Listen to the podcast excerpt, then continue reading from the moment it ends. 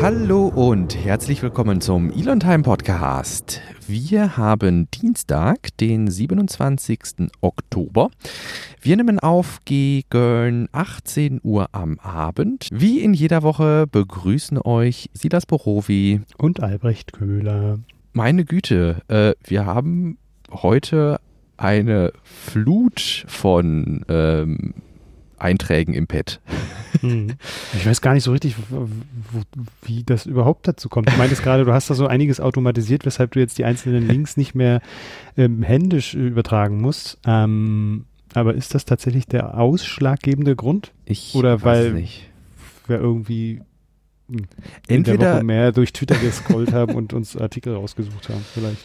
Ja, ich denke, einerseits ist vielleicht viel passiert, viel so auf äh, Nebenschauplätzen, äh, die wir irgendwie äh, auch mal beleuchten wollten. Andererseits ähm, habe ich, das sagte ich ja während der Pre-Show schon, tendenziell immer so ein bisschen gegeizt, äh, Links hinzuzufügen, weil, ähm, wie gesagt, einfach mal so für unsere Zuhörerinnen und äh, Zuhörer, ich musste tatsächlich hingehen und jeden Titel des Links äh, oder eines Links, den wir im Pad haben und dann den entsprechenden korrespondierenden Link händisch in die äh, Shownotes kopieren und dann gucken, von welcher Domain kommt das. Also kommt das von Twitter, kommt das von Golem, kommt das von T3N oder was auch immer.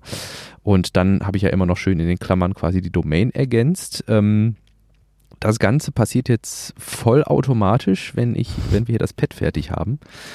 Ähm, weshalb auch dann, dann denke ich mir, auch wenn, wenn das gleiche irgendwie in T3N und auf Golem und vielleicht noch in der Automobilwoche oder sowas steht, ja, dann nehmen wir halt alle drei Links. Dann kann Ja. sich, äh, dann können sich unsere Hörerinnen und Hörer selbst vielleicht für eine Quelle entscheiden, die sie ansonsten auch immer benutzen.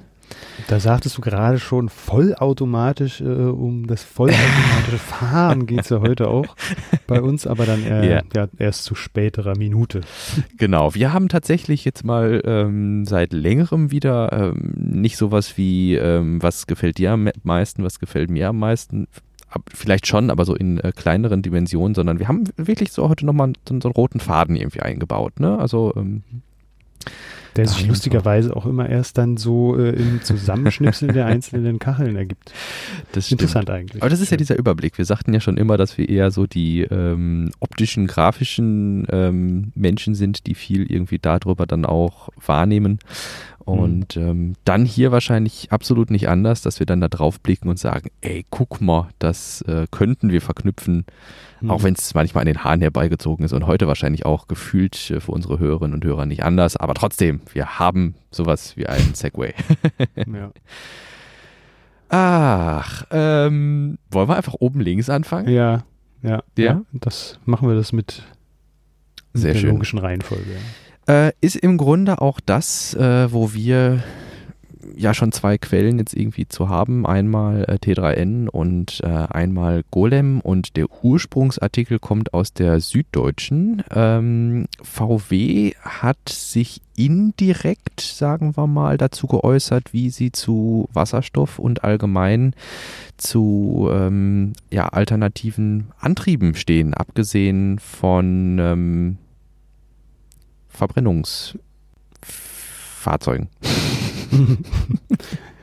Ja, richtig. Sie haben, mich da, haben sich da äh, ziemlich in die Bresche des, der Elektromobilität geschlagen und haben ähm, gesagt, dass E-Fuels oder auch das Wasserstofffahrzeug eigentlich ziemlicher Nonsens sind. Also sie haben tatsächlich auch so rabiat gesprochen ähm, und ähm, doch eigentlich dafür sind, alles auf äh, eine Karte, nämlich Elektromobilität zu setzen.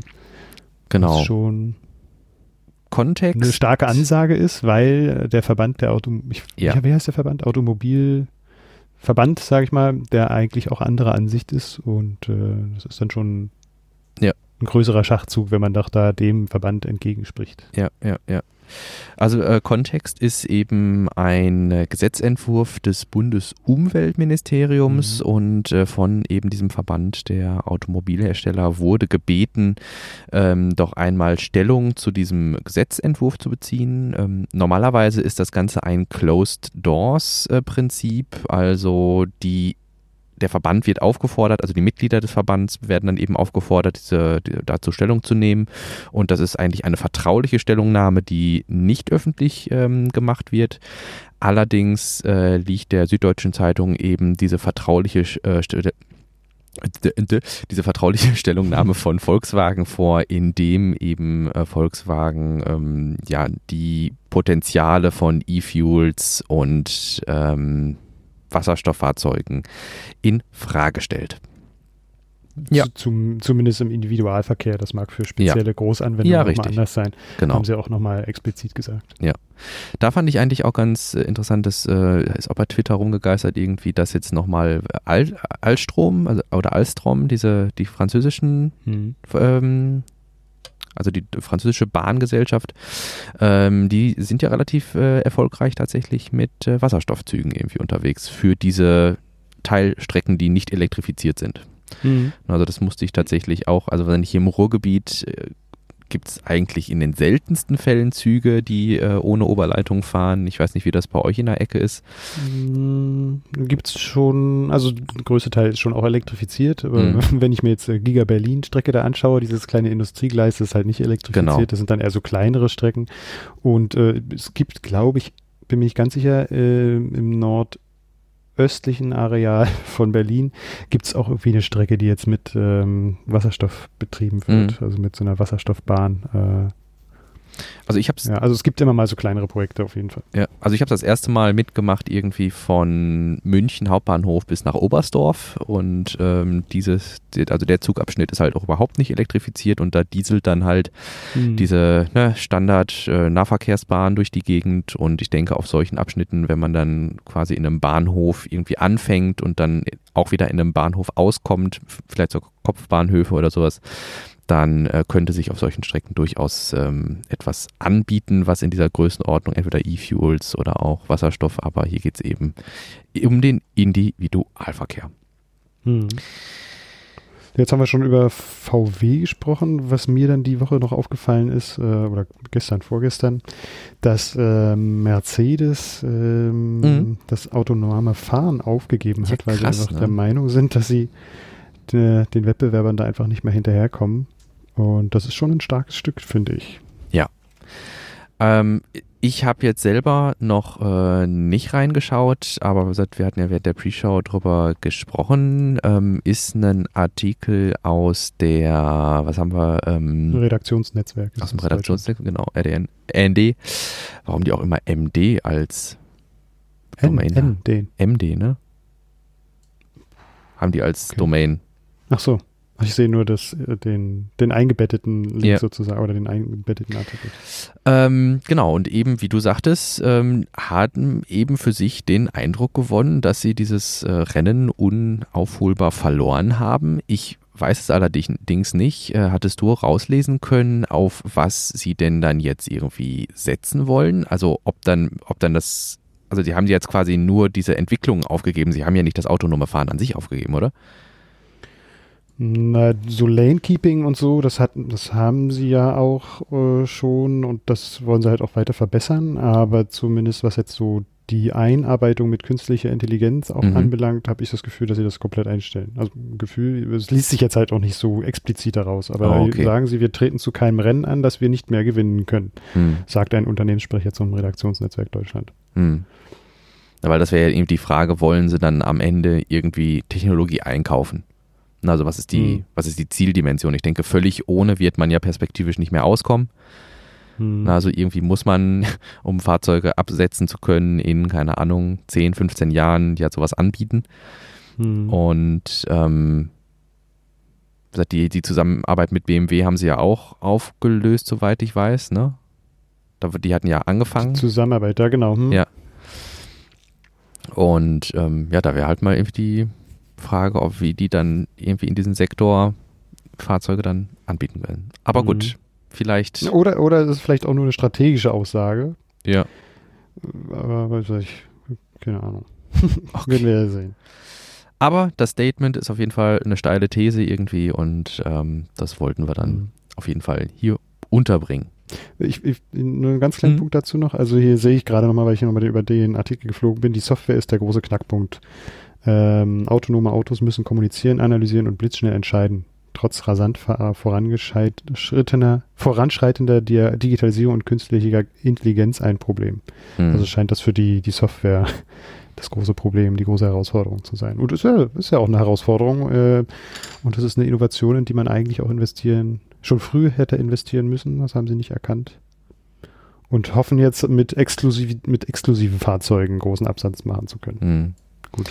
Aber ob das die Leute dann wollen, ja, genau, genau. Also, also ich sag mal, dass die Compute Power, also die, die Rechenleistung kein, nicht das Problem ist, das, das ist uns, denke ich, allen bewusst. Also jedem, der irgendwie so den technologischen Sektor einigermaßen verfolgt, ähm, sollte, dem sollte klar sein, dass mit Partnern wie Nvidia oder sowas, die sowas ja mittlerweile auch ähm, anbieten, so Plattformen, auf denen ähm, net, irgendwie neuronale Netze laufen, die fürs autonome Fahren taugen. Äh, mhm. Das kann man einkaufen. Ähm, aber klar, also, ich, also das, das, das Kapital eines, ähm, äh, eines, eines Autoherstellers, der eben autonomes Fahren anbietet, ist die Software, beziehungsweise das Netz, auf dem eben die Autos laufen. Mhm. Und ähm, klar, das ist jetzt vielleicht ein No-Brainer irgendwie, dass es an der Software liegt. Aber mhm. keine Ahnung, wer weiß, vielleicht werden sie wirklich entweder ist es ein strategisches Statement, wie du sagst, oder wenn man das jetzt wirklich, also wirklich anvisiert zu sagen, ey, wir machen beim autonomen Fahren, dann machen wir nicht mit, dann könnte sich Mercedes meiner Meinung nach nur noch so in diese Richtung von Exklusiven, wir sind wie Königseck oder ähm, wie heißt denn Lamborghini, also diese, diese Autos, die man selbst fahren will. ne? Also wo man ja. sich nicht reinsetzt und dann gefahren wird oder sowas, wie sie auch hier mal mit diesem, die hatten noch dieses Konzeptauto, dieses, äh, dieses Avatar. Mhm. Ja, das, das, haben die, das haben die hier auch kurz beschrieben, glaube ich. Hieß das mit, mit, äh, mit Entwickler als Entwicklername irgendwie F015 oder so? Ja, F015, weißt Möglich. du das? War das das? Ja. Das schreiben sie halt, es wurde eine Zeit lang auf der Welt herumgereicht und beklatscht, äh, bevor es dann in irgendeiner heimischen Garage verschwand. Hm. Naja. Gut, gut, gut. Ähm, trotzdem, ohne jetzt äh, Satir jetzt auch auf anderen Herstellern drauf rumhacken zu wollen, wir haben eine äh, sehr positive Nachricht ähm, noch grundsätzlich aus der ähm, deutschen Automobilecke gefunden. Äh, wie bist du darauf gestoßen? Puh, das kann ich dir gar nicht so genau sagen, wie ich darauf gestoßen bin. Puh, äh, ich hatte mich, glaube ich, mal äh, mit Giga Berlin, ah nee, Giga ne-, Nevada und den Solarzellen und der äh, CO2-Neutralität beschäftigt und bin darauf gestoßen, dass äh, es ja auch tatsächlich schon autoproduzierende Fabriken gibt, die CO2-neutral produzieren und das ist äh, zum Beispiel das neu eröffnete Audi-Werk in Gjör in Ungarn und ähm, das fand ich ganz interessant, wo, auch weil man dazu eigentlich ja gar nichts hört, ja. Hm. Also scheint dann auch keine große Schlagzeile zu sein, beziehungsweise scheint das von Audi auch nicht so groß gepusht zu werden. Äh, aber es scheint auch viele äh, Industrieansiedlungen auch schon zu geben, die da auch auf CO2-Neutralität setzen. Gut. das hatte ich so gar nicht auf dem Schirm. Was Schlagzeilen angeht, würde ich jetzt auch einfach mal behaupten, da muss man sich äh, vielleicht auch ein bisschen ehrlich machen irgendwie. Also sobald es mhm. um Tesla geht, werden die Schlagzeilen ja äh, Meter hoch. hm. ähm, ich denke, dass wenn es dann hier um einen, wie nennt man sie, kon konventionellen äh, Legacy, Legacy Automaker, wie sie dann im Englischen heißen, äh, geht also um einen Hersteller, der normale Fahrzeuge oder Standardfahrzeuge bisher produziert hat. Wenn es um sowas geht, wird sowas, denke ich, nicht so stark gepusht. Was ich hm. aber tatsächlich irgendwie schade finde finde. Und ähm, vielleicht nehmen wir auch deshalb jetzt gezielt nochmal die News mit rein, einfach ähm, um auch aufzuzeigen, dass andere Hersteller da auch durchaus ein Bewusstsein für haben. Mhm. Und ähm, ich weiß ähnliches zum Beispiel von der ID3-Produktion, die soll auch netto äh, CO2-neutral sein. Äh, da ist allerdings noch nicht ganz klar, ob da letztlich mit Zertifikaten gearbeitet wird oder ob eben auch diese Fabriken möglichst ausgebaut, äh, ausgestattet werden sollen, eben mit äh, sowas wie der Gewinnung äh, von erneuerbaren Energien durch Photovoltaik oder ähnliches. Mhm. Ähm, ja, aber ich denke, ähm, wie gesagt, gerade der ID3, da wurde es halt auch mit beworben, ähm, das wäre doch mal eine Maßnahme irgendwie, ne, dass man mhm. dann in EQC, ist das Audi, Audi, ne? Hm, EQC. hm, ja. Genau, dass man damit dann zum Beispiel auch werben könnte, hey, der wird jetzt hier in Gör ähm, produziert und zwar auch CO2-neutral, inklusive vielleicht netto die Batterie. Das ist ja immer so ein großer Knackpunkt, ne, wenn es um Elektromobilität geht, dass die Elektroautos mit einem ach so großen äh, CO2-Rucksack kommen Hm. aufgrund der Batterieproduktion. Und ähm, wenn ich dann gezielt beispielsweise die Batterieproduktion äh, ins Auge fasse und die CO2-neutral gestalte, dann würde ein großer Kritikpunkt, denke ich, an der Elektromobilität schon mal beseitigt sein. Hm. Ich muss dich doch einmal korrigieren, EQC ist Mercedes und äh, so eine ähnliche Klasse wäre dann Audi A8. Hm. Haben Äh, Quatsch, nicht Audi A8. Was haben die denn? Die Q, Q7. Die haben doch ein Audi Elektro. meinst du? Ja, haben die. Na, die die Ah, e-tron-Fahrzeuge. e-tron. aber EQ, Ja, EQC ist aber von Mercedes. ja, ja, ja, ja, ja, ja, ja. Genau. Genau, aber e-tron. Genau. Hm. Ja. Jo, kommen wir von hier zu Tesla, glaube ich, ne? Hm, ja. Genau, wir hatten ja eben auch schon äh, über das autonome Fahren bei Mercedes gesprochen und da kann man eine ganz gute Überleitung machen zu dem ähm, letzte Woche veröffentlichten Beta FSD, also Full Self Driving. Und äh, da bin ich bei Twitter auf ein ganz hübsches Video gestoßen mit zwei Tesla-Fans, äh, ich weiß gar nicht, ach, der Tesla-Owner Silicon Valley Club, Hm. ähm, da haben sich zwei äh, ins Auto gesetzt und haben das äh, die Beta mal ausprobiert und waren völlig hin und weg, dass das wirklich komplett alleine fährt und äh, die äh, Linie hält und rechts und links abbiegt und an roten Ampeln stehen bleibt und parkende Autos überholt und so. Das, das ist ein ganz schönes Video, das man sich mal angucken kann. Der Tesla Owners Club äh, Silicon Valley, die haben, meine ich, auch, also ich weiß nicht, ob es das Video ist, was du äh, mit ins Pad geschmissen hast, Mhm. ähm, aber sie hatten zumindest einen Artikel darüber geschrieben, dass sie von Supercharger zu Supercharger ohne einzugreifen gekommen sind. Mhm. Nee, das ist das nicht, glaube ich. Okay, also wirklich am, am Supercharger stehend, äh, Adresse eingegeben zum nächsten Supercharger und dann fährt halt ähm, der Tesla vom Grundstück runter bis zum nächsten und äh, stellt sich dann da an den Stall. Ähm, einige Kommentare fand ich auch sehr schön drunter, wo wo gesagt wurde, ja, Supercharger zu Supercharger schaffe ich auch. Einmal kurz rückwärts in den nächsten Stall setzen. ähm, aber nein, hier ging es dann tatsächlich um ähm, Entfernung, die gemacht wurde. Mhm. Ja. Ja, und da, da sieht man halt auch so die Begeisterung in deren Gesichtern. Ne? Das ist schon nimmt einen auch ein bisschen mit, auch wenn man natürlich im Hinterkopf behalten muss, ja, das ist halt der Tesla Owners Club. Ja, die sind ja, da ja. halt nochmal besonders und speziell, ne? aber ist ja auch soweit auch in Ordnung. ja, spielt ja vielleicht im Grunde in das, was wir auch gerade gesagt haben. Ne? Also Berichterstattung bei Tesla ist immer emo mit Emotionen verbunden und ich denke, Mhm. da ist vielleicht dann auch wenig irgendwie mit äh, Rationalität, sondern auch, weiß ich nicht, wenn, wenn, wenn, wenn man selbst so ein Video sieht als Tech-Nerd, als jemand, der sich der begeisterungsfähig für ingenieursmäßige Leistungen ist, der begeisterungsfähig für äh, das ist, was Entwickler letztlich im stillen Kämmerlein in Anführungsstrichen an ihren Computern vollbringen und dann auf ein Fahrzeug übertragen. Ähm, also wir sind schon, wir sind schon ziemlich weit, was so Technologie angeht irgendwie. Also ähm, und das dann halt in Action zu sehen, ähm, was man sonst in Science-Fiction-Filmen nur bewundern kann. Ähm, das ist ja ein ähnlicher Effekt bei SpaceX, den ich jedes Mal habe irgendwie. Ähm, also wenn ich in Science-Fiction Film Raumfahrzeuge sehe, die von Planet zu Planet fliegen können und dann wird sowas tatsächlich gebaut. Ähm, ich denke, ein ähnlicher Effekt ist hier bei Tesla, wenn dann ein Auto von alleine fährt. Also ähm, Ja. da ähm, bin ich sehr begeisterungsfähig. Sehr schön. Ähm, ich hatte äh, in Bezug nehmend auf äh, Tesla noch gefunden, dass jetzt im United Kingdom ein eigener Stromtarif angeboten wird. Ähm, Tesla ist ja schon vor einiger Zeit als, ähm, wie nennt man das, als Stromversorger äh, zugelassen worden im äh, UK. Und jetzt gibt es eine Kooperation mit, äh, lass mich gerade einmal gucken. Ähm, verdammt, Mhm. ich hatte es gerade hier. Na. Targets, bla.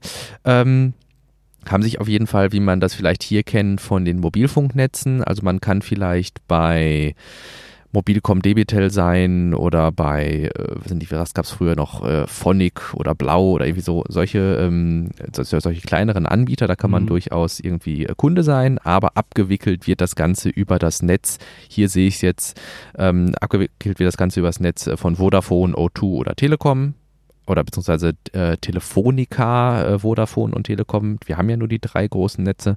Und äh, hier ist es jetzt, dass Tesla Energy eine Partnerschaft eingibt mit äh, Octopus äh, Energy und äh, darüber eben für Besitzer einer Powerwall zumindest im ersten Schritt wohl einen äh, Stromtarif bereitstellt. Ähm, der Kunde dieses Stromtarifs erklärt sich dann einverstanden, dass Tesla quasi die Kontrolle über diese Powerwall bekommt, die bei einem ähm, an der Wand hängt und dann alle Powerwalls und Energiespeicher, die im United Kingdom eben daran äh, teilnehmen an diesem ähm, Tesla Energy Plan, zu einem virtuellen Kraftwerk zusammenrechnet. Hm. Und das Stichwort Smart Grid. Genau, Stichwort Smart ja. Grid. Ne, sodass man mhm. quasi, wenn die Kunden Energie brauchen, ne, dann gibt man eben aus diesen, ähm, aus den Powerwalls und aus den Megapacks die Energie ins Netz ab. Und ähm, wenn dann tagsüber die Sonne scheint und auf die Dächer von den Kunden ähm, die Solarpaneele dafür sorgen, dass die Powerwalls geladen werden, dann wird man quasi als Kunde dafür vergütet von Tesla, dass man eben jetzt Strom fürs Netz bereitgestellt hat, der dann eben abends zum Beispiel abgefrühstückt wird.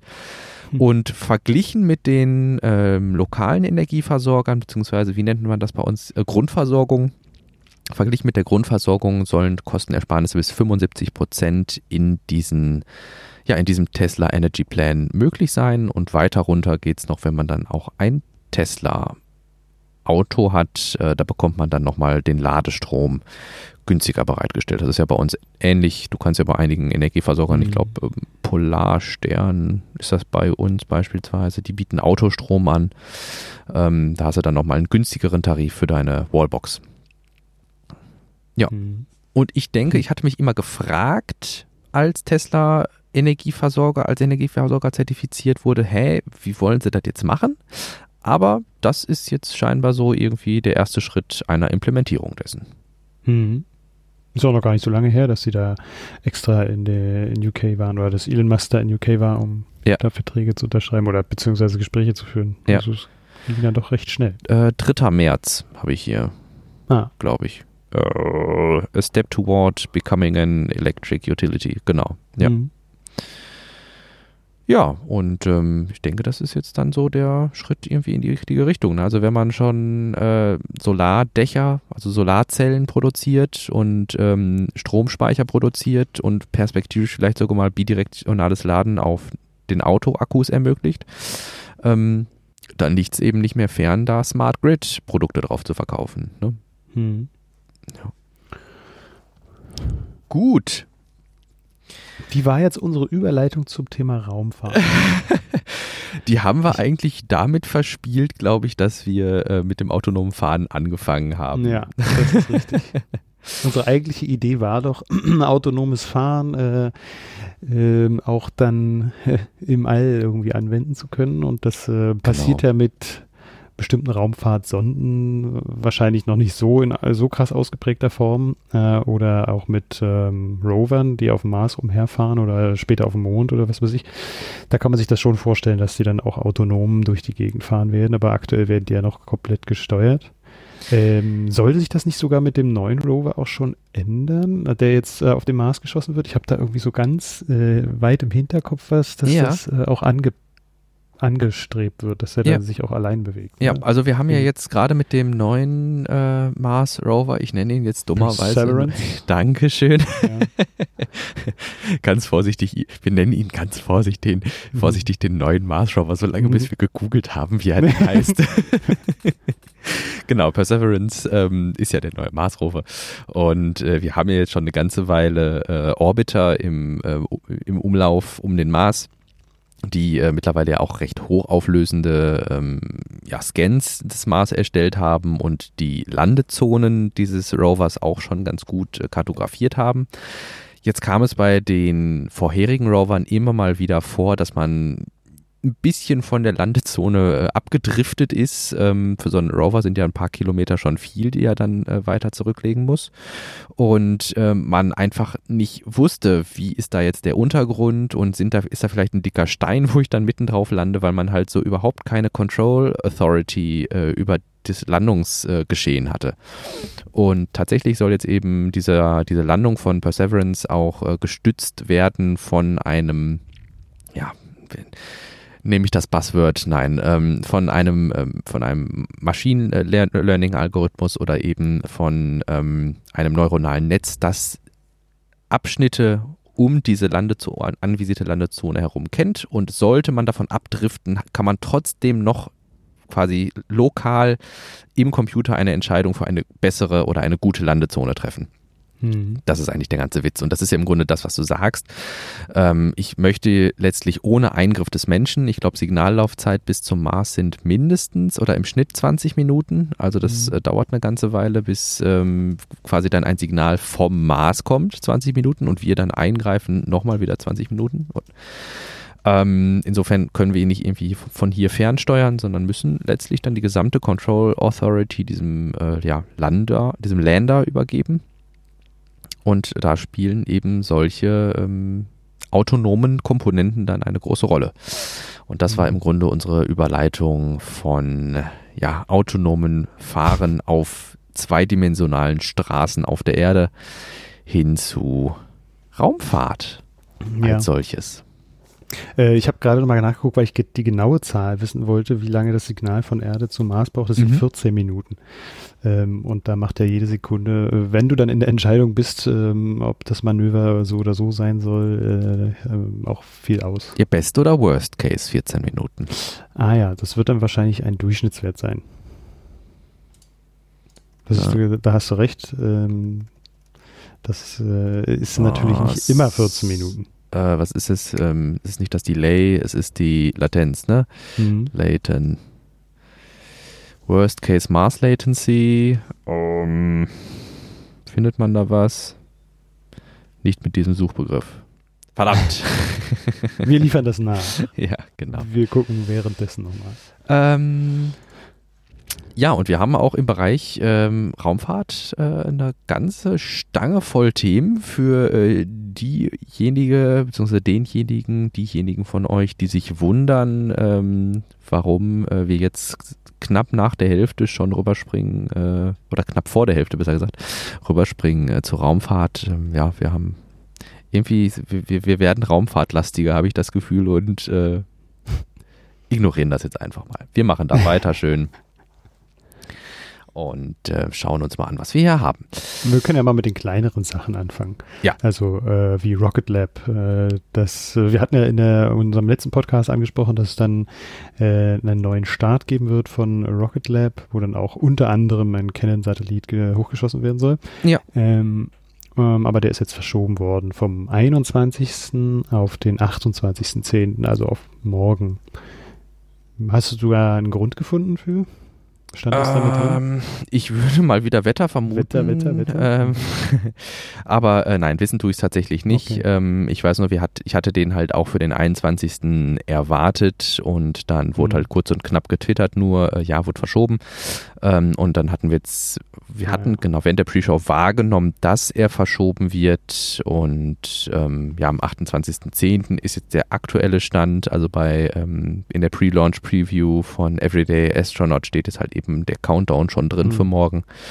Und ähm, ja, insofern würde ich jetzt einfach mal vermuten, dass dann vielleicht, vielleicht morgen. Ja. Vielleicht morgen. Vielleicht morgen dann zehn Satelliten äh, in den 500 Kilometer Erdorbit gebracht werden. Genau. Also zehn Satelliten von Planet und von Canon Electronics. Genau, richtig.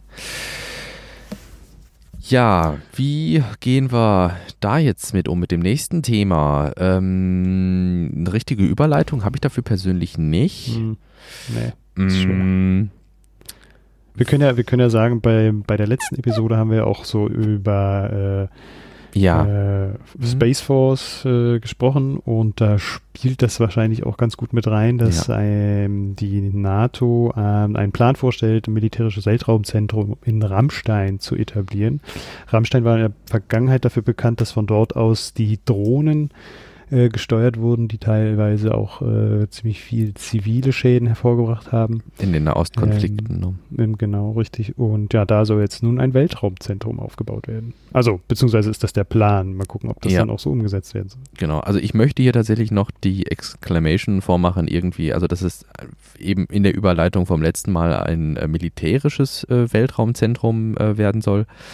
Über ein Weltraumzentrum als solches ähm, würde ich mich ja wahrscheinlich irgendwie Mhm. ähm, noch freuen, aber ich habe mitbekommen, schon in der letzten Woche, also vor der letzten Folge, ähm, dass verschiedene Standorte im äh, Gespräch waren. Jetzt ist eben die Wahl auf äh, Rammstein gefallen, wo ja aktuell eine, wie du auch gerade sagtest, eine US-Basis schon ist.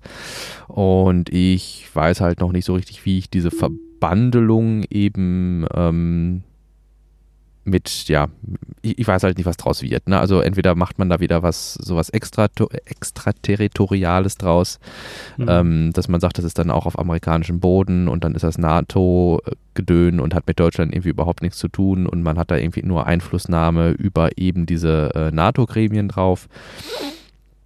Oder dass hier tatsächlich Deutschland irgendwie eine Schirmherrschaft übernimmt. Also so viel gibt der Artikel dann irgendwie auch nicht her. Ähm, aber ja, irgendwie fühlen sich jetzt im Moment ähm, viele dazu berufen, sagen wir viele, einige äh, dazu berufen, ähm, ja, mi- militärische ähm, nicht Stärke zu demonstrieren, ist es ja nicht, sondern Absichten im Präsenz Weltraum überhaupt, ja, eine Präsenz zu etablieren. zeigen, dass sie Ja. überhaupt da sind, Ja, weil ja, es wohl in der Vergangenheit auch äh, schon hier und da militärische Manöver im All gegeben hat. Genau, das darf man ja auch nicht vergessen, genau. ähm, wo dann teilweise Tests stattgefunden haben und bisher halt nur, äh, war es China? Hm, China, Indien? Ja, ja. China, ne? Nee, China. Hm. genau, die, einen- die einer, äh, die, die einen ihrer eigenen Satelliten ähm, abgeschossen haben Hm. zu Testzwecken. Ähm, aber sowas dann halt irgendwie zu forcieren, zu sagen, hey, ähm, wir machen jetzt nicht nur Krieg hier oben auf dem, hier unten auf dem Boden, sondern wir müssen auch oder wir wollen auch darauf gefasst sein, äh, irgendwann mal, keine Ahnung, in der Schwerelosigkeit rumzuschweben und naja, keine Ahnung. Wir werden sehen, was das wird. Ähm, ich hoffe, dass wir vielleicht dann über Twitter oder zumindest über ähm, wie gesagt, das ist ein Artikel aus Heise äh, drüber auf dem Laufenden gehalten werden, ähm, wie sich das Ganze fortsetzt. Vielleicht hat ja Mhm. auch äh, Frank Wunderlich äh, Pfeiffer da nochmal ein Wort zu übrig, wenn's, wenn das Ganze spruchreif ist.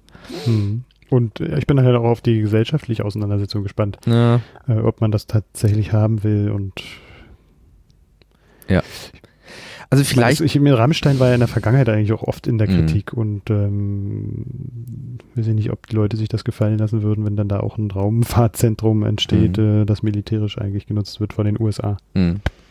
Ja.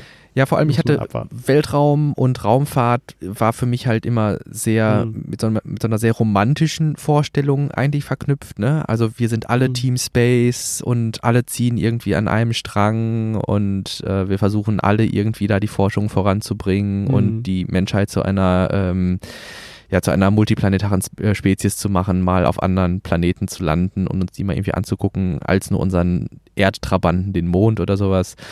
Und dann, ja, gut, dann wird Mhm. halt erklärt, ja, wir könnten das Ganze doch auch irgendwie militärisch nutzen. Und das, das, ist halt, das läuft halt so dieser romantischen äh, Vorstellung so ein bisschen entgegen. Ne? Ja, aber wenn man sich so mit Raumfahrt befasst hat und auch gerade mit der Forschung auf der ISS, dann ist das ja auch nicht weit hergeholt. Ja? Ich meine, man hat auf der ISS immer präsentiert, wie da die Nationen zusammenarbeiten und Gutes schaffen. Ähm, und das hätte ich mir schon so vorgestellt, dass das auch so in größerer Form auch dann so stattfindet im All. Mhm. Ähm, und äh, da waren ja die Nationen, auch wenn sie dann noch, noch so groß in irgendwie Auseinandersetzungen waren, vor allem ja verbal in, der letzten, Mhm. in den letzten Jahrzehnten, dann ähm, haben sie doch da oben auch immer ganz gut zusammengehalten eigentlich und äh, Teamwork bewiesen. Hm. Ja, aber was ich jetzt halt, ne, deshalb ähm, sprechen wir darüber, irgendwie NATO ist ja Nordatlantische Allianz, also da gehört mhm. nicht China zu, da gehört nicht Indien zu, da gehören nicht die Arabischen Emirate zu, da gehört nicht mhm. Russland zu, ne? Doof. ja. Das läuft so ein bisschen der äh, Einheit äh, entgegen. Mhm. Naja. Gut, angesichts der Zeit ähm, springen wir mal weiter rüber. Äh, zu, den, zu dem Missionsziel Kometen. Miss gerne. Das war doch eigentlich auch nochmal ganz spannend. Ich hatte ähm, mir darüber noch, noch nie so äh, Gedanken gemacht wie du vorhin. Ähm, einfach mit der Frage, welche Sample Return Missions es eigentlich gibt. Mhm. Ähm, oder auch schon glaub, gab. Drauf, oder gab, genau. Du bist jetzt darauf nochmal gestoßen um, um, über Osiris Rex, ne, weil das ja jetzt genau. gerade aktuell ist. Ja. Ähm, und da gab es ja wirklich schon einige spannende Sachen. Ja, also äh, aktueller Aufhänger ist, wie du sagtest, Osiris Rex. Ähm, das ist eine Mission der NASA, die einen, ja, einen Asteroiden knutschen sollte, würde ich jetzt einfach mal sagen. Hast du das Video gesehen dazu? Ja. Hm? Das sah geil aus. Ja. Also das, war, das war so ein, ähm, war so ein Roboterarm und vorne dran war so ein, so ein Probenbehältnis und jetzt darf man nicht vergessen, äh, der Asteroid, auf den ähm, es Osiris Rex abgesehen hatte, das war eher so eine lose, äh, lose Zusammenstellung von Geröll und größeren Felsen irgendwie. Also das war kein, kein fester ähm, Komet in dem Sinne. Und ähm, die, das Ziel war, einfach mal so ein paar Steine sich von diesem äh, Kometen zu schnappen und äh, die dann zurück zur Erde zu bringen. Und äh, das Ganze ist jetzt wohl sehr erfolgreich verlaufen. Man hat eben diesen, diesen, diesen Knutscher unten, also man ist runtergeflogen, hat dann einmal so einen kurzen Touch an die, an die Oberfläche gemacht, hat dann sechs Sekunden versucht, da ähm, zu verbleiben und Material einzusammeln und hat sich dann wieder in die andere Richtung gelöst. Und ähm, Jetzt ist man wohl gerade dabei, das ganze Material in der äh, Kapsel zu verstauen, die das dann auch zurückbringt zur Erde. Und das ist eben die Besonderheit. Zurückbringen zur Erde bedeutet Sample Return Mission. Also das soll wirklich dann in die Erdatmosphäre eintreten und dann soll ein kleiner Fallschirm diese Kapsel bremsen, wo dann eben diese ähm, ja, Kometengestein drin ist. Und so viele Sample Return Missions hatten wir einfach noch nicht. Äh, wir hatten einige Missionen, die ein kleines Labor, also man erinnert sich zum Beispiel an äh, Rosetta und äh, Philae. Ähm, war, glaube ich, im letzten Jahr war das. Letztes Jahr war das, ne? Oder war das vorletztes ich Jahr schon? schon zwei Jahre gesagt, ja. Äh, es war 2016. Alter! Es ist oft so. In letzter Zeit, wenn ich, ich denke, Mensch, wann war das eigentlich? Na, das war letztes Jahr. Oder guckt man nach und denkt, Scheibenkleister, fünf Jahre schon her oder so. Holy smokes. Mhm. Okay, gut. Mhm. 2016 war das. Das war so ein Gespann aus äh, zwei äh, Raumfahrzeugen und Philae war eigentlich wie so ein kleines mobiles Labor, was auf den Asteroiden auf, äh, auf den Asteroiden, auf den Kometen aufsetzen sollte und äh, da dann halt Proben analysieren sollte vor Ort. Ähm, hat leider nicht geklappt. Ähm, einige von euch wissen vielleicht, Philae ist in einem ungünstigen Winkel gelandet, wurde verschattet, hatte entsprechend keine Energie für die Solarpanels und ist dann da in Anführungsstrichen ja nicht verstorben, sondern einfach auch nie in Einsatz gegangen. Ähm, ja, und spannender sind halt eben diese Sample Return Missions und ich hatte dann auch mal geguckt, welche wir bisher überhaupt so hatten. Ähm, darunter war zum Beispiel Stardust, äh, eine Mission, ähm, die hinter einem Kometen hergeflogen ist und dann äh, den, den Schweif quasi eingesammelt hat und zur Erde zurückgebracht hat. Ähm, Genesis, ähm, eine Mission, die ja krachend gescheitert ist. Die sollte, Genesis sollte tatsächlich äh, Sonnenstrahlen einfangen, könnte man fast sagen. Also mhm. Partikel einfangen, die von der Sonne imitiert, imitiert wurden und die zurückbringen. Leider ist die Sonde eben, weil der Fallschirm nicht äh, aufgegangen ist, ähm, ja, irgendwo in der Wüste eingeschlagen und war ja nicht mehr repräsentativ. Ähm, und dann hatten wir Hayabusa, die äh, mhm. japanisch, glaube ich, ne? Ja. Ja, genau. Hayabusa, die hat leider nur Bruchteile zurückgebracht. Das hat nicht so richtig funktioniert, das ähm, wieder zurückzubringen. Beziehungsweise hat funktioniert zurückzubringen, aber es wurde einfach nicht viel eingesammelt. Das waren mehr so ein paar Staubkörner. Und jetzt sind eben Hayabusa 2 und Osiris Rex derzeit unterwegs, um uns ein paar Steine von Kometen zurückzubringen. Mhm. So sieht's aus. Man, äh, Hayabusa äh, 1 war 2005, das ist auch schon wieder eine Ewigkeit her. Unfassbar, ne? Und, und Hayabusa 2 ist 2014 gestartet und äh, befindet sich auf dem Rückkurs. Ja, dies Jahr oder Anfang nächsten Jahres mhm. soll die, glaube ich. Eintreten. Ähm, ach nee, ähm, genau, aber da. 6. Dezember 2020. Ja, guck mal. Genau, also die soll dieses Jahr tatsächlich schon wieder zurückkommen. Ähm, also die, ah, die Kapsel soll so zurückkommen. Nee, das ist jetzt bald. Also die Kapsel von Hayabusa 2 soll jetzt bald zurückkommen und äh, so wie ich das verstehe, wurde dann äh, das Hauptfahrzeug äh, Hayabusa 2 nochmal, ähm, soll nochmal einen Swing bei, bei äh, anderen Astronaut, äh, Astronauten, Kometen, Asteroiden machen. Hm. Ach krass, jo. interessant. Bei Wikipedia ist das ganz schön dargestellt. Mhm. 13. November 2019 Rückstart zur Erde und tatsächlich 6. Dezember 2020 können wir die dann in Empfang nehmen. Ja, hoffen wir, dass alles Nein, gut geht. Ne? Ja. ja, wir haben umfangreich verlinkt. Mhm. äh, unter anderem halt auch, wie du gerade sagtest, schon mal, also nicht schon mal, sondern nochmal ein YouTube-Video reingenommen von dem Touchdown von Osiris Rex. Wohin in der in, in der Pre-Show haben wir auch äh, länger darüber gesprochen, über die Ariane 6. Mm. Äh, das ist auch nochmal so ein einzelnes abgekapseltes Thema jetzt. Ähm, tja, dass die äh, sich auch nochmal verspätet. Ich kann mich erinnern, dass es mm. vor einer Weile auch schon mal sich verspätet hat und ich weiß jetzt gar nicht, die, wie vielte Verspätungsnachricht das ist. Aber wir halt auch festgestellt haben, dass es eigentlich schade ist, dass man da ja, vielleicht einfach, äh, dass es schade ist, dass die da nicht einfach einen Cut machen und sagen, pass mal auf, wir brauchen jetzt mal eine, eine, eine ordentliche Innovation. Ja. Angeblich ist Corona die Ursache hm, für die Verspätung. Okay. Ähm, gut, die. Na gut, das kann ja für vieles hergenommen werden. Ja, also ich denke mal, die Probleme an sich ähm, im Ariane-Bereich liegen auch an vielen anderen Stellen. Hm. Und insofern wird sich die, er also voraussichtlich der erste Flug der Ariane 6 um ein weiteres Jahr auf 2022 verschieben. Mhm. Und ähm, ja, wie du sagst, also ich habe jetzt schon verschiedentlich bei äh, Twitter Konzepte anderer äh, Weltraumorganisationen gesehen, die einfach sich sagen, hey, das mit SpaceX und der Falcon 9 scheint wunderbar zu knappen, äh, zu knappen, zu klappen. Äh, lass das doch einfach mal kopieren. Ne? Also äh, mhm. wir bauen auch einfach mal hier ein paar Landing Legs äh, an unsere Rakete und versuchen die dann wieder zu verwenden. Warum nicht? Ich denke, das ist im Interesse einer jeden Weltraumorganisation, wenn man darüber Kosten sparen kann. Mm.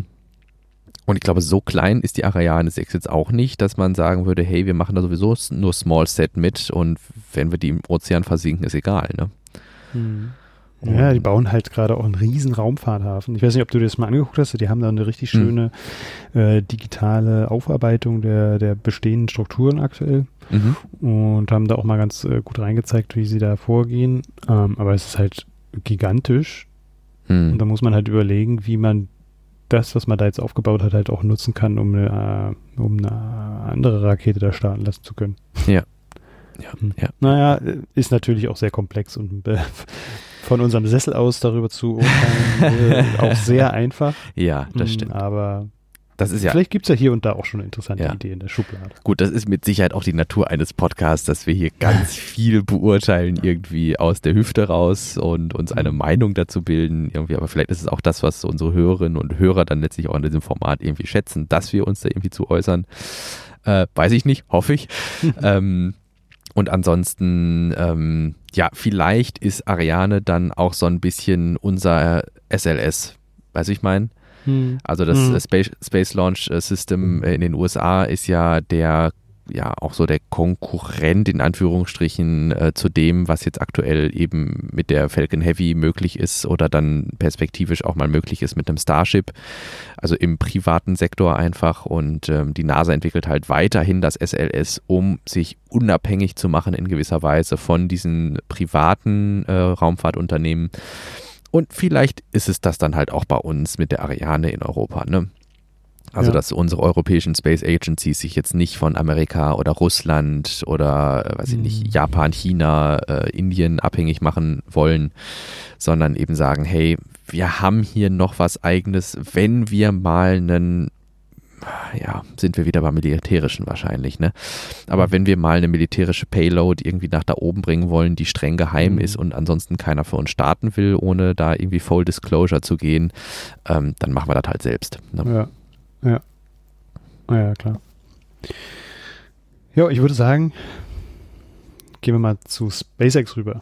Ich würde noch einen Punkt machen Oh. wollen Mhm, und na zwar, ähm, wir hatten jetzt äh, als relativ große News äh, in der Raumfahrt eben diese Mhm. von der NASA die Osiris Rex. Was jetzt aber in den letzten Tagen noch reingetaumelt ist, ähm, mit einem erdgebundenen Teleskop wurde jetzt erstmals Wasser auf dem Mond gesichtet. Und das äh, fand ich spannend. ne? Die NASA titelt äh, We just found water on the moon's sunlit surface, also tatsächlich nicht auf der dunklen Seite des Mondes, sondern ja auf der, ähm, der Erde, äh, auch mit Sonnenstrahlen bedachten äh, Seite des Mondes, wurde jetzt in kleinen Mengen äh, Wasser nachgewiesen. Ähm, möglich war das Ganze mit, kannte ich vorher auch noch nicht, mit Sophia. Doch, doch, doch, doch. Das Ein- kannte ich schon. Also Teleskop ist für mich ja immer irgendwie so eine, so eine, so eine Kuppel, die irgendwie da ihre Luke aufmacht und dann äh, ihren Blick in den Himmel wirft oder eben Hubble oder jetzt ähm, das James Webb oder ähm, andere Teleskope, die da oben im Orbit rumdriften. Aber es gibt wohl ein NASA-Flugzeug, eine umgebaute 747, Hm. die dann im hinteren Bereich einfach mal die Seitenwand aufklappt und ein Teleskop raushält. Ja, ich Cool. erinnere mich noch gut daran, da gab es damals, ah, da war ich noch kleiner, das äh, habe ich mir so ein Bild an die Wand geschmissen. Da äh, war das schon auch ähm, mal beschrieben worden. Das ist nämlich eine Zusammenarbeit, eine Kooperation zwischen den Staaten und äh, Deutschland, Hm. weil da das Deutsche Zentrum für Luft- und Raumfahrt auch beteiligt ist. Mhm. Und ähm, ja, die fliegen das Ding schon seit einer Weile. äh, auch recht erfolgreich. Also Mhm. wissenschaftlich ist das äh, ganz gut angekommen. Okay. Weil du halt dann durch die Atmosphäre Ja, genau. weniger, weniger Streuung hast. Genau. Also habe ich jetzt letztes Mal erst wieder einen Artikel darüber gelesen. Es gibt auf Hawaii ja tatsächlich ein äh, Teleskop mit äh, adaptivem Spiegelsystem. Also da kannst du eben dieses Flimmern der Atmosphäre durch einen, tatsächlich, das, das ist ein Spiegel, der wabbelt. Mhm. Und der macht eben ein Wabbeln antizyklisch zu dem Wabbeln der Atmosphäre. Und so kriegst du dann eben wieder klare Sicht auf deine Objekte, die auch weit, weit, weit, weit weg sind, in anderen Galaxien oder sowas. Aber wenn du natürlich das Flugzeug nimmst und den größten Teil der Atmosphäre schon mal hinter dir lässt, ist das, äh, ist, ist, ist neat. Also ist eine ähm, clevere Lösung. ja. Und äh, bin, bin, bin auf das äh, erste Teleskop auf der dunklen Seite des Mondes gespannt, ob Ja. ich das noch erleben werde. ja, ja, ja, ja, das wäre stark. Da. Die Bilder, Bilder werden da geil sein. Ja. Aber gut. Jetzt dürfen wir auch gerne zu SpaceX kommen. Gut. Äh, lass mal nochmal sehen. Hier, ich habe aus Versehen gerade mein Padlet weggesch weggehauen. Ich auch. so, jetzt aber. Ja, Ähm, SpaceX äh, 100. erfolgreicher Start, hattest du rausges rausgefischt. Mhm. Äh, L13 äh, ist gestartet. Genau, Starlink L13 äh, war nicht nur der 13. Start, äh, L14, oder? Mhm. Mhm. L14. Sta- genau, Starlink L14 war nicht nur der ja, 14. Mhm. Start eben einer Starlink-Mission. Da, da sind jetzt knapp über 700 Satelliten äh, im äh, Orbit von Starlink. Nein, es war insgesamt auch der 100 Erfolg, äh, der 100. erfolgreiche Start einer Falcon-Rakete.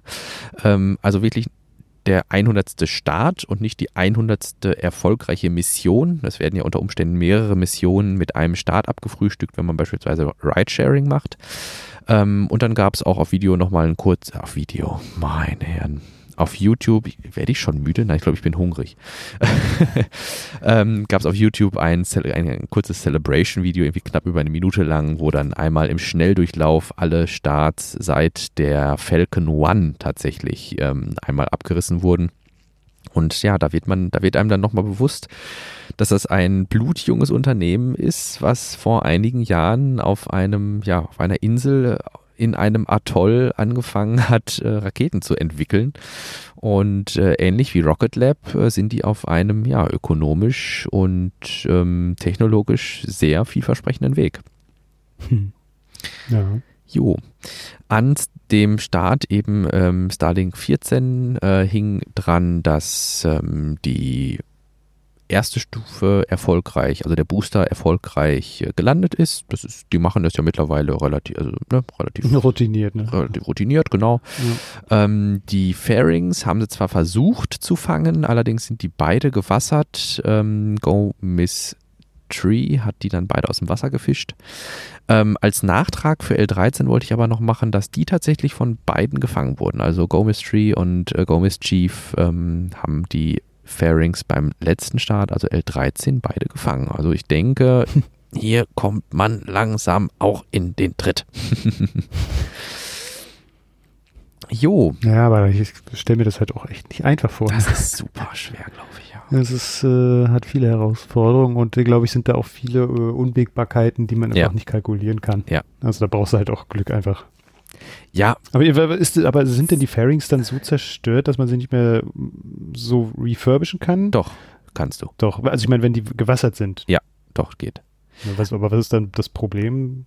Warum lässt man sie nicht immer wassern und sammelt sie dann nur ein, äh, ein ähm, sondern versucht die dann immer mit dem Netz zu fangen? Ja, äh, das Ziel ist ja eine möglichst niedrige Turnaround-Time zu haben. Ja. Also eine Falcon 9 zu starten, zu landen, hm. neu zu betanken, ah, okay. neue Payload drauf und wieder los.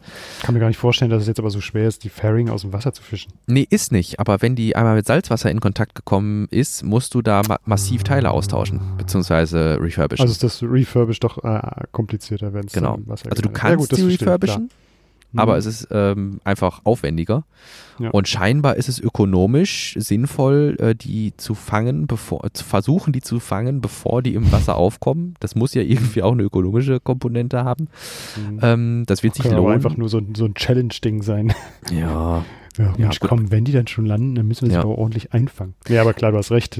In den Dimensionen, da überlegt man natürlich auch, wie man das am ökonomischsten machen kann. Ja. Das ja, Vor allem, man darf halt nicht vergessen, ich glaube, dass ähm, gerade, du sagtest auch gerade zum Beispiel, da kommen wir gleich hin, die, die, die, die, äh, die Flaps am äh, Starship sehen ja klein aus. Die Fairing von hm. einem, von einer Falcon 9 sind so groß wie ein Omnibus. Hm. Ne? Also die Dinger, die, also nicht diese, diese Gelenkbusse, sondern die kleinen, in Anführungsstrichen, Busse, also da, wenn du diese Fairing zusammenstöpselst, beide Hälften, da passt bequem so ein Bus rein das sind keine kleinen Geräte und ähm, da ist eine Menge Hardware ähm, mhm. drin, die eben das Landen überhaupt ermöglicht. Die treten ja in die Atmosphäre ein, entsprechend haben sie auch, ähm, die haben auch Druckbehältnisse, um sich, um so eine gewisse Control Authority in der Atmosphäre zu haben, um sich so ein bisschen zu steuern, auch um sich auszurichten, damit die nicht in der Atmosphäre verbrennen. Entsprechende mhm. Computer sind da drin und sowas. Und ich denke, es ist einfach, es wäre wesentlich einfacher, wenn du die direkt fangen kannst. Dann keine Ahnung, kommen da neue Akkus rein, dann wird das einmal mit Druckluft wieder betankt und dann kannst du sie wahrscheinlich äh, wieder verwenden. Hm. No. Äh, nur um da eben da auch mal ein bisschen Zahlen zu hinterlegen, weil sich vielleicht nicht jeder vorstellen kann, welchen Bus du jetzt meinst. Also 13 Meter lang und 5,2 Meter im Durchmesser und das Gewicht ist ungefähr 1900 Kilogramm. Ja. Also da zwei Tonnen zu fangen, ja. Pro Hälfte? Nicht ohne. Oder ist äh, ähm, Falcon 9 Fairing? Ist nee, äh, The, the Fairing ist äh, 13 Meter. Nee, ja. ein Fairing. Hm? Ja, dann insgesamt wahrscheinlich. Okay. Ja, weil die, ja. wie viele, wie eine Tonne, zwei Tonnen sagst du? Die Fairing? Hm. Ja, ja, genau. Also eine Tonne pro Hälfte. Ja, stimmt, dann sind es. Hm. No, das, ich denke, das würde keinen Sinn ergeben, das anders anzugeben, weil das wirkt sich ja richtig. auf die Nutzlast aus. Ne? Völlig richtig, ja. Genau. Ja, aber insofern, ähm, das geht alles, alles dreht sich um die Turnaround-Time. Ne? Also wenn ich innerhalb von äh, 72 Stunden äh, einen eine Falcon 9 wieder startklar machen kann, äh, dann wirkt sich das natürlich auf meine Flotte mhm. aus. Ne? Dann brauche ich nicht immer neue Falcon 9s bauen, sondern fliege einfach die zehn Stück, die ich habe, immer durchrotieren. Ja. Ne? Da ja. bräuchte ich nicht mal zehn Stück, das ist es ja. Ne? Jetzt aktuell ist die Flotte ja so groß, weil die Turnaround-Times so lang sind. Hm. Also dann habe ich eine Handvoll irgendwie und dann werden die einfach nur durchrotiert und für Unwägbarkeiten eine zurückgehalten oder sowas. Ne?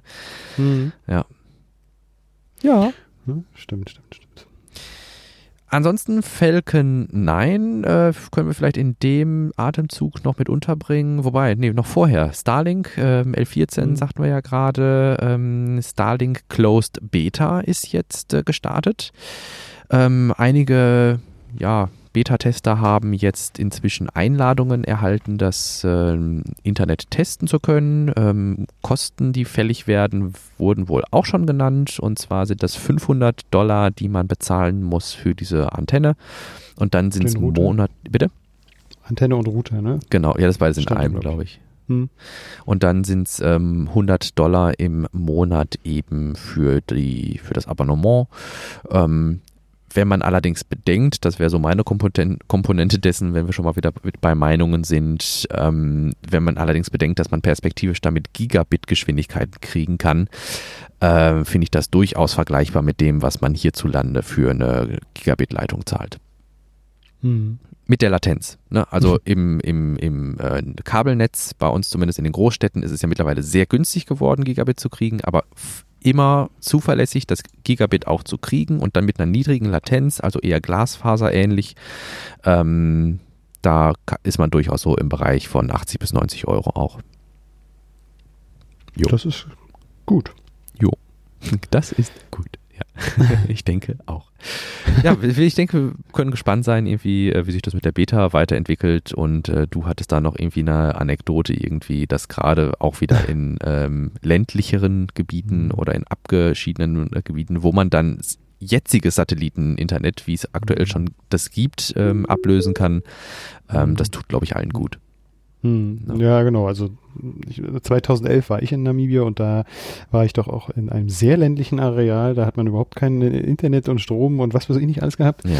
Und äh, da, wo ich gelebt habe, da hatte der Eigentümer Satelliteninternet. Äh, das war dann 650k Modem ja. Geschwindigkeit und äh, dafür hat er dann 300 Euro bezahlt pro Monat. Und ja. Äh, ja.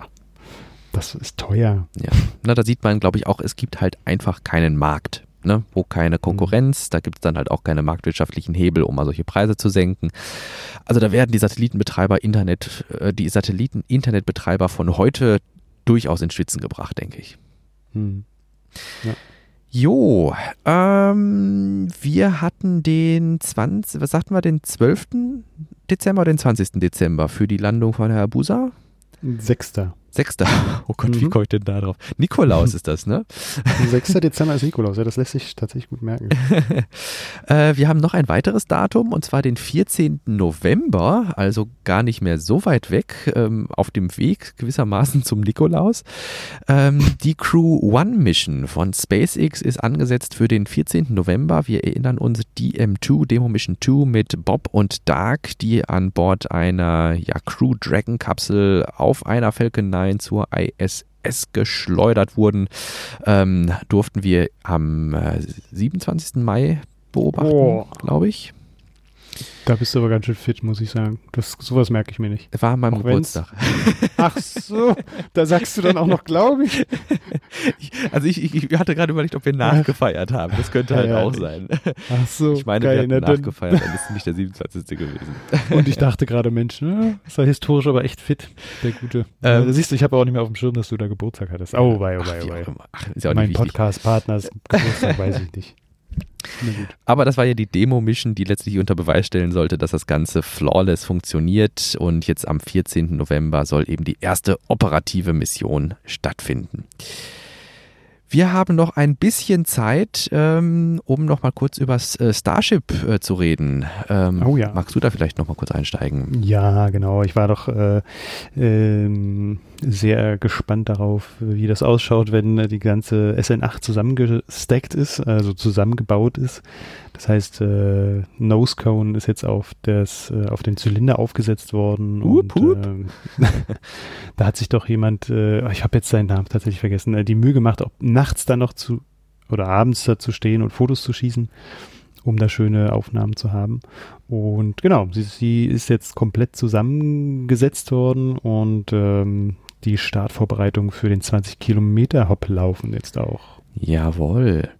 Es wurden jetzt nochmal irgendwie zwei Raptors für eine Revision äh, demontiert. Ich, ich denke, die werden nochmal auf Herz und Nieren geprüft werden, weil man möchte, glaube ich, nicht, dass ein vollbetanktes Starship, äh, nicht vollbetankt, aber ein mit Methan und Sauerstoff befülltes äh, ja, Raumfahrzeug ähm, auf die Erde klatscht und ähm, ja, weil die Triebwerke nicht angegangen sind oder sowas. Hm.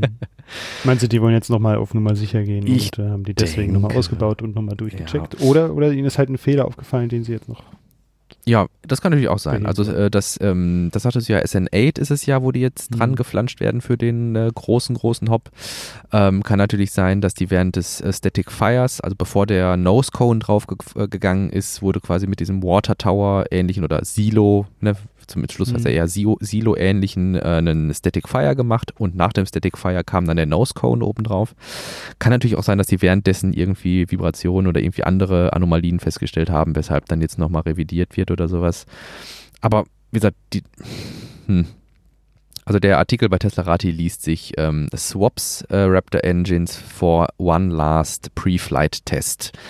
Also mal gucken, vielleicht werden die auch nochmal unabhängig voneinander auf den Prüfstand gepackt oder so. Wir mhm. werden sehen. Ja. Du wolltest jetzt schon das Ende einleiten. Ja. Ansonsten hätte ich noch kurz, ganz kurz erzählt, ja. dass äh, ich ja noch ganz äh, angetan war von den, von den Flaps, von den, von den mhm. Flügeln mhm. und mir mal auch das Detailbild von Elon Musk angeguckt hat. Er hat, bevor die Nose Cone aufgesetzt wurde, da Details gezeigt, wie die eigentlich miteinander verbunden sind, also mit mhm. dem Zylinder. Mhm. Und das sah doch, sieht recht wuchtig aus und so konnte ich mir dann doch vorstellen, dass die auch einiges an äh, Kräften auch aushalten ja, würden. Das hat auch hält. Ja, also ich habe dann gesagt, das, das passt so, das ist in Ordnung. Sehr schön. Braucht er nichts mehr ändern. Hat das Starship deinen Segen, ja? Genau. Sehr cool.